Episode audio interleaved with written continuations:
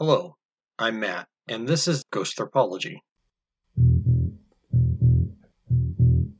Ghost Therpology presents discussion of ghost stories and beliefs, and how we share ghost folklore, and importantly, how belief in the supernatural reflects who we are. While I don't know when or where or how you are listening, I hope it's dark outside, as that is the best time for ghost stories.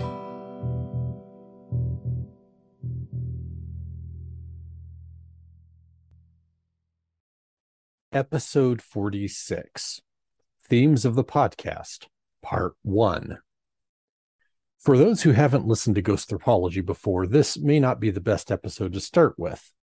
In this episode, I'm not discussing a specific ghost story nor speaking with a guest, but rather gathering some of the threads from the stories that have been covered and knitting them together to see what we've learned so far. This is the first in what will be an intermittent series of episodes covering this. Don't worry, we will have plenty of the usual types of episodes in between, but finding connections between the different stories is a large part of what motivates me.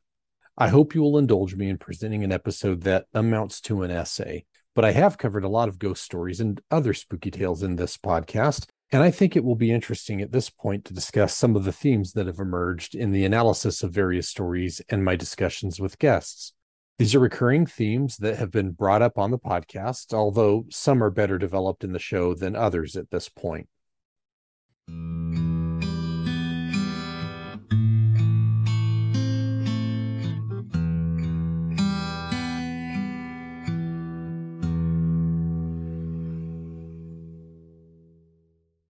Before we get into the themes, I want to address a question that is really quite important to the purpose of this podcast. A question that, on its face, seems simple, but is actually quite complex. What is a ghost story? For the purposes of this question, the question of belief is irrelevant. It doesn't matter if one wishes to simply dismiss them all as tall tales or if one is a believer. It's easy to lose sight of both why the stories are told and what they may mean. So, regardless of whether or not any of them are true, what is a ghost story? Now, right off, I know a lot of people are going to say, well, obviously, it's a story about a ghost. Okay, so what is a ghost? For most of us, it's the spirit of a dead person. But what does that actually mean? For example, nobody would question that a story in which we see a long dead individual appear and carry out some task that they did in life seemingly oblivious to the world as it is now around them, is a ghost story.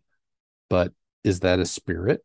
We would all agree that it's a ghost story, but is it actually the spirit of a dead person? Depending on who you ask, you will get different answers. Some will say it's a spirit stuck in an eternal loop, possibly as a punishment. Some will say that there's no spirit and that nothing of the person remains except their image, rather like a video recording. So, right off, we're running into some complications.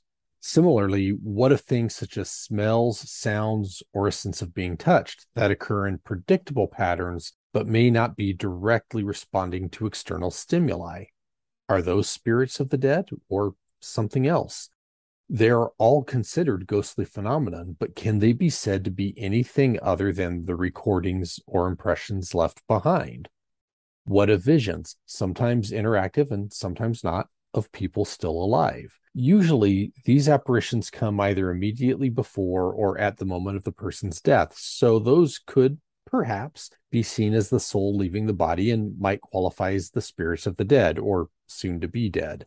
But there are many cases where the person who appears in these apparitions is and remains alive for quite a long time after the apparition is seen. Are these ghosts?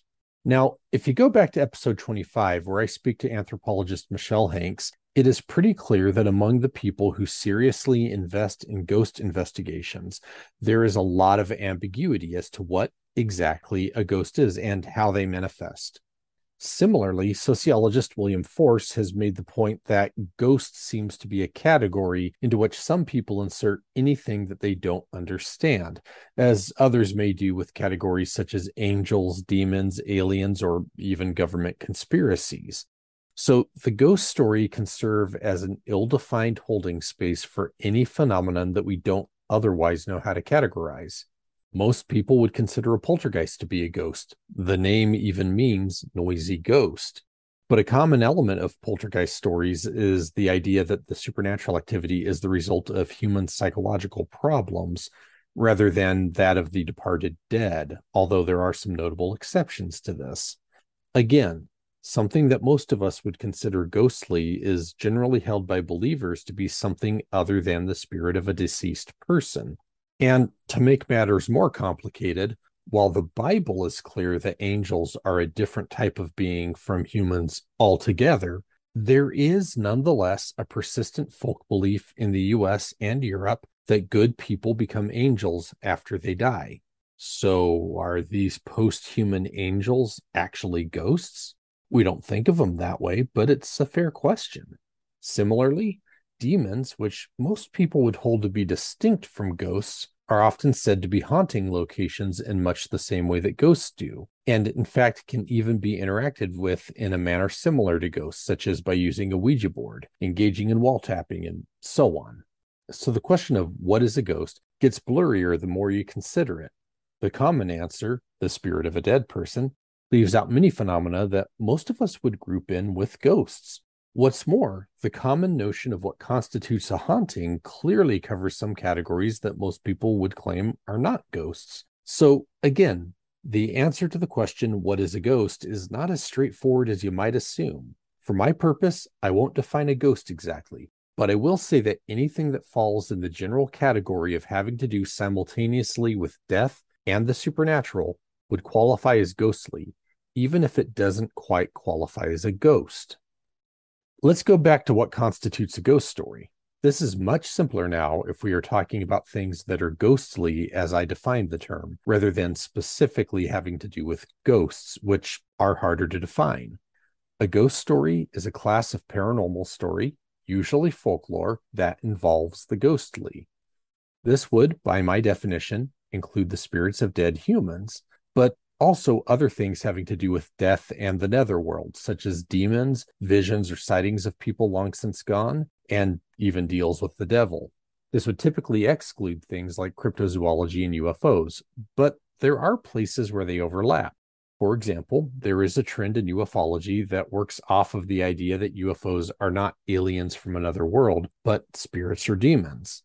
These such beliefs would clearly blend into the realm of the ghostly, also, while most of the common contemporary lore regarding poltergeists, that they are not ghosts or spirits, but rather the psychic manifestations of stressed human beings, would not fall within this category of the ghostly. But I would include it simply because poltergeist stories have traditionally been a part of ghost beliefs. Many poltergeist elements overlap with things that are more clearly ghostly, most prominently including aspects of the popular spiritualism movement of the 19th and early 20th century, and poltergeist activities have also never been clearly proven to exist, so they remain in the realm of the legend or prank. So, yeah, poltergeists are getting grandfathered in amongst the ghost stories by me. That is my definition of a ghost story, imperfect as it is. It does allow us something to work with and decide what to include or exclude.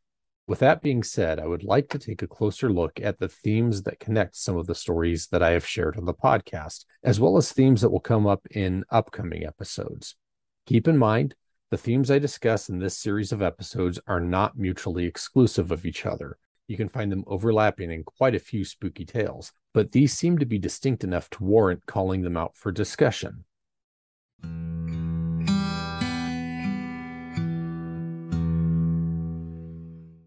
Ghost stories as entertainment. The first theme I'd like to discuss is probably the most straightforward, but also in some ways very tricky.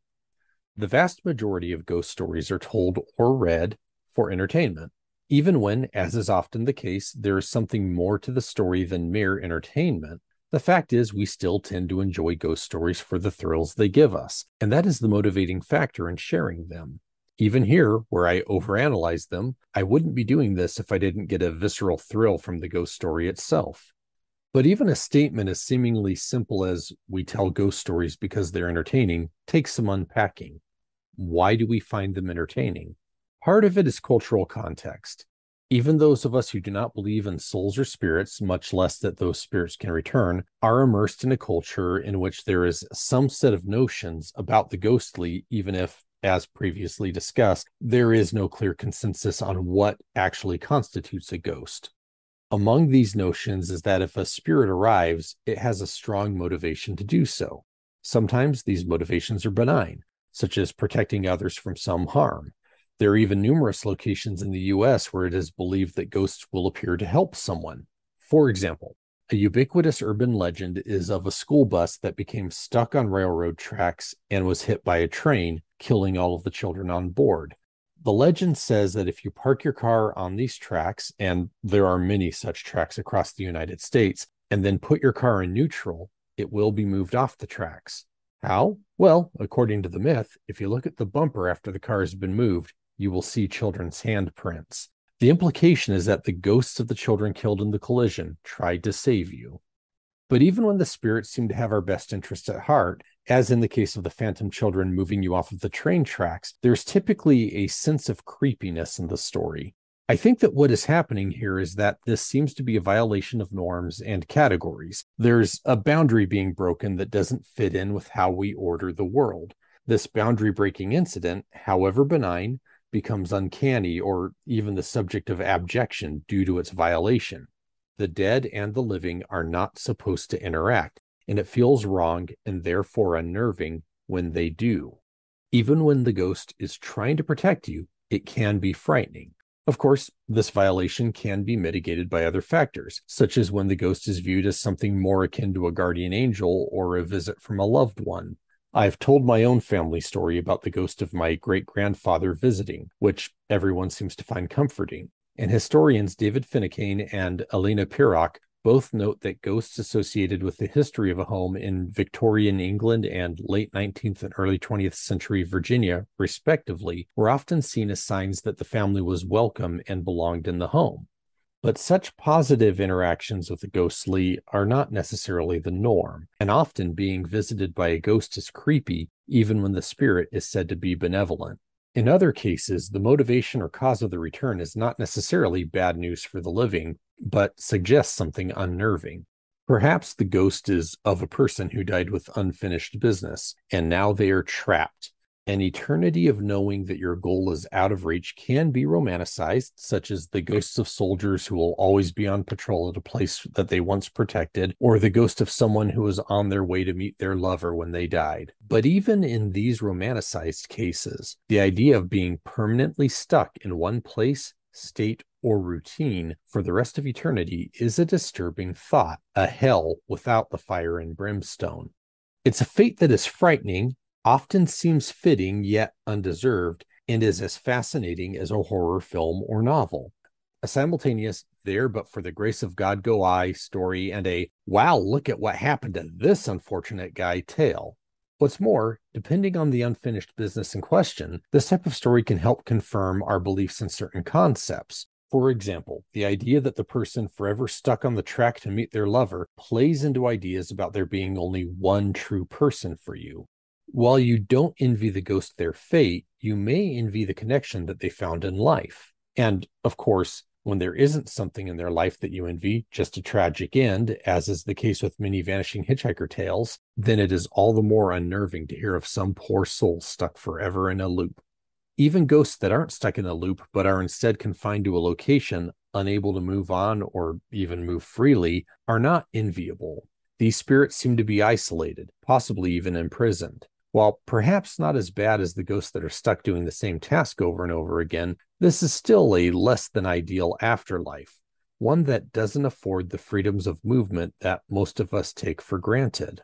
Again, this suggests that even a pleasant location can become stifling or limiting over time, though in some cases there may be a bit more to this that would eliminate the implied suffering or isolation. For example, Dr. Pirok notes that many of the Virginian ghost stories associated with colonial era homes insist that the ghost has not moved on to the afterlife because the home is a heaven on earth, and therefore there is no need for a hereafter. While such stories seem to be typical of restored or rebuilt homes in the American South, much of our contemporary folklore portrays spirits as being stuck rather than staying on voluntarily. And then we get the stories of malignant hauntings, the ones that seem to be angry or otherwise bent on harming those of us who are still living. These stories share that eerie thrill of something not being right with tales of benign or benevolent hauntings, but have an added visceral thrill that comes from hearing about fear and violence. It's the same sort of scary rush that one gets from a horror movie you know that you were safe, which allows you to enjoy the ride instead of running in terror. And the claim that it's all actually true adds to that thrill. After all, it could happen to you, even though you know that it won't. And some ghost stories seem to have little going on other than entertainment value. As much as I tried to find something more in episode 30 on La Pascualita, for example, I never found anything beyond a good, creepy story. However, a pretty large number of ghost stories, though entertaining, do have more going on just below the surface. And in future episodes, we're going to investigate that a bit more.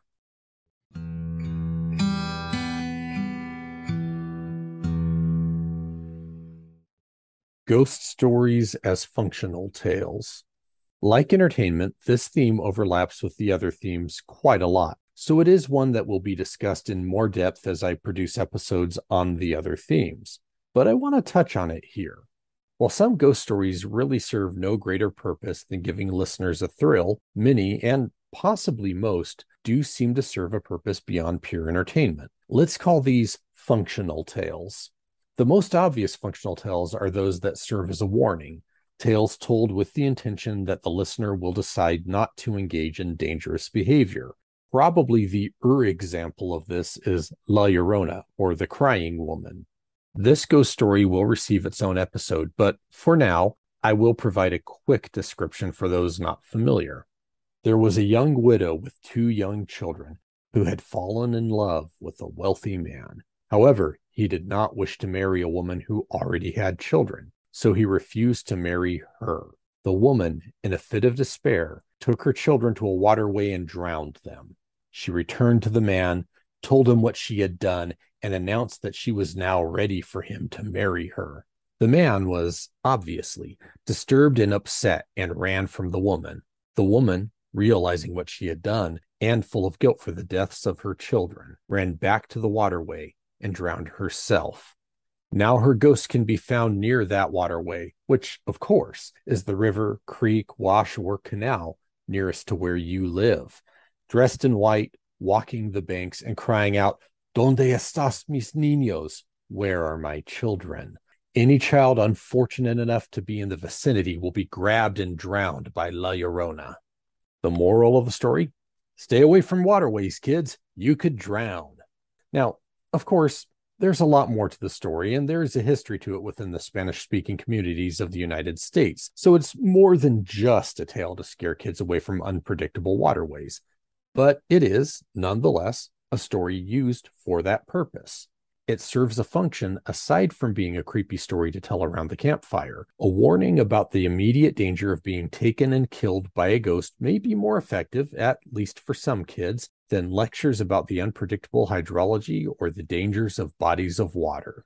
Aside from warnings, ghost stories can function to reinforce a particular worldview by attempting to point out the shortcomings of a competing worldview.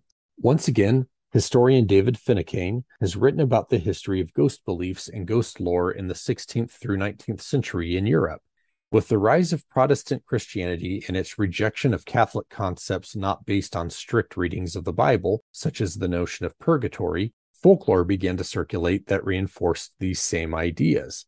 Finucane has written that in the 16th and 17th century, ghost stories from Catholic communities and regions would often tell of a visit from a soul who was in purgatory and could tell of their experiences there, thus proving the truth of Catholic dogma and the foolishness of Protestant rejection. Later, as non Christian worldviews such as deism and occasionally atheism became common in the 18th century, both Catholics and Protestants seized on ghost stories as proof of the afterlife, and therefore proving that what they viewed as the narrow materialism of non Judeo Christian philosophies was clearly false. Ghost stories, in these cases, served as evidence of a worldview whose followers perceived it as being under attack by other worldviews. In essence, ghost stories were the 16th through 18th century equivalents of those obnoxious viral videos in which a nitwit from one particular social or political camp allegedly destroys or owns or otherwise proves wrong someone from another social or political camp. And the ghost story usually contained just as much solid material as those videos. Another function of ghost stories is that of comfort. In some cases, this is straightforward such as believing that the spirit of a departed loved one is nearby and looking after you. But it can also be somewhat more convoluted. The cases that Finucane cites of ghosts in the 16th through 18th century didn't just serve as evidence that those who agreed with you were wrong and likely damned. They also implied that you needn't fear your death or the death of those you love, as you would all be reunited in heaven. One other function that ghost stories often serve is that of explaining what folklorist David Hufford calls core experiences. Now, this one is a bit complicated and is a matter that I will touch on in later episodes because this isn't a simple case of the ghost story serving the function of explaining the experiences, but also the experiences themselves reinforcing the supernatural belief. The phenomenon described by Hufford is sleep paralysis. When one experiences sleep paralysis, one's brain wakes up at least partially, but your body is paralyzed, and it is common to still experience elements of dreams despite being aware of your surroundings, which tend to present as frightening hallucinations. If you don't understand enough about how the human body functions when you go into or come out of sleep, then stories of ghosts and demons can be, and cross culturally are, employed to explain episodes of sleep paralysis. However, Sleep paralysis episodes serve also to further reinforce the belief in ghosts and demons. Now, I'm not going to go much more into the functional ghost story at this time, as it is something that I will come to again and again, not only in the standard Ghosthropology episodes, but also in future entries into this intermittent series on the themes of the podcast. Speaking of future episodes, the next episode will be more of the usual ghost content. While I do plan future episodes that continue the discussion begun here, most episodes will remain either analysis of individual ghost stories or discussions with other people who share my interest in the subject. If you liked this episode, then look forward to more summary and discussion of the themes that have emerged over the course of writing this podcast. If, on the other hand, you didn't enjoy it, well, these episodes will be labeled so that you can skip them. However, a big part of the reason why I started doing ghost was out of my own curiosity regarding what drives us to keep telling these stories year after year, century after century. I suspect that anyone who has stuck with me for more than a few episodes shares that interest. So I hope that you will enjoy these occasional essay episodes as they come.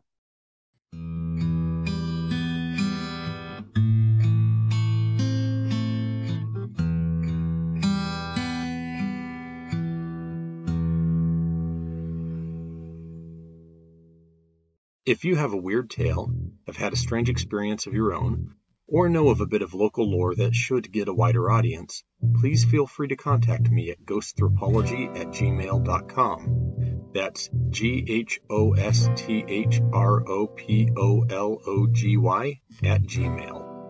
You can find more at kmmamedia.com. Click on the Ghost link and you can find episodes, transcripts, sources, and a link to support us through Patreon. Spooky.